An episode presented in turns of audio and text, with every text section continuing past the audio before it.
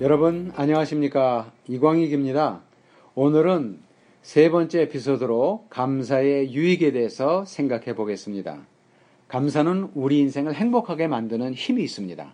감사는 감사를 받는 사람뿐만 아니라 감사를 하는 사람에게도 행복감을 느끼게 해줍니다. 감사할 일을 찾다 보면 그동안에 미처 발견하지 못했던 감사할 일들이 자신의 주변에 많다는 것을 알게 됩니다. 감사할 일이 많다는 것, 또 감사를 전할 사람이 많다는 것은 생각만 해도 참 기분 좋은 일입니다. 미국의 유명한 방송인 오프라 윈프리는 자신의 성공의 비결을 독서와 감사일기라고 말합니다. 그녀의 감사일기 비법은 매일 하루 동안에 있었던 일 중에 감사할 일 5가지를 골라 일기로 쓰는 것입니다. 오프라 윈프리는 감사 일기를 통해 삶의 소중한 것이 무엇인지, 그리고 삶의 초점을 어디에 맞춰야 하는지에 대해서 배웠다고 합니다. 사실 저도 감사 일기를 쓴 지가 1년이 조금 넘었는데요.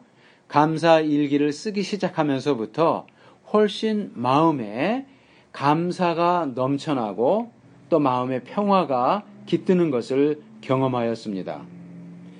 UC 데이비드 대학의 심리학 교수인 로버트 에몬스는 실험을 통해서 감사하는 사람은 훨씬 생동감이 있고 매사에 적극적이며 열정적이고 또 다른 사람들과 더 좋은 관계를 가지고 있다고 말합니다. 그는 12살에서 80살 사이의 사람은 성과를 보였다고 합니다. 그저 감사했을 뿐인데 뇌의 화학 구조와 호르몬이 변하고 신경 전달 물질이 바뀐 것입니다. 감사합니다라는 말을 사용하는 만큼 우리의 생활은 더욱더 행복해집니다. 물론 함께하는 사람들과 사이가 더욱 돈독해지는 것은 물론이고요. 지난 2009년도에 MBC에서 방송한 실험 다큐멘터리 말의 힘이라는 프로에서 재미있는 실험을 했습니다. 제작팀에서는 막 지은 쌀밥을 병에 넣은 후에 병에 각각 고맙습니다와 짜증나라는 단어를 써서 붙였습니다. 그리고 시간이 날 때마다 고맙습니다라는 말을 붙인 병에는 칭찬을, 짜증나라는 말을 붙인 병에는 듣기 싫은 말을 했습니다. 한 달 후에 이 두 병을 비교해 본 결과 좋은 말을 들려준 병에서는 향기로운 누룩이 생겼고 나쁜 말을 들려준 병에서는 답이 썩어버렸습니다. 이렇게 감사는 무생물에게도 영향을 미친다는 사실은 참 놀라울 따름입니다. 감사는 우리를 행복하게 할 뿐만 아니라 물질적 풍요와 사회적 성공을 이끌어내는 힘이 있습니다.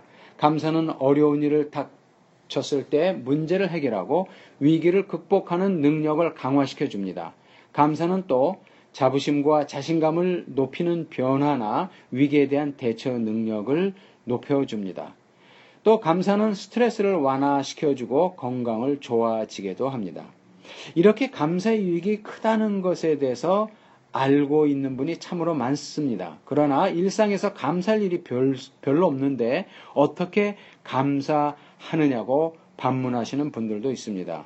네, 그렇습니다. 감사할 이유가 생겨야 감사한다면 감사할 일이 별로 없을 수 있겠습니다. 그러나 조건 없이 감사를 표현하다 보면 이상하게도 평소에는 경험해보지 못한 감사할 일들이 연속되는 것을 경험하게 됩니다.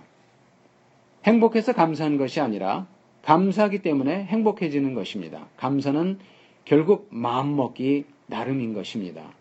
저는 얼마 전에 저녁 시간에 파킹했던 곳에서 후진을 하다가 뒤에 있는 물체를 잘 보지 못하고 가벼운 접촉사고를 낸 적이 있습니다. 사고를 낸 순간 제 마음속에는 조금 더 조심했어야 하는데 라는 자책감과 함께 보험 클레임을 하게 됨으로 야기되는 경제적 손실이 생각나자 기분이 무거워지고 좀 어두워졌습니다.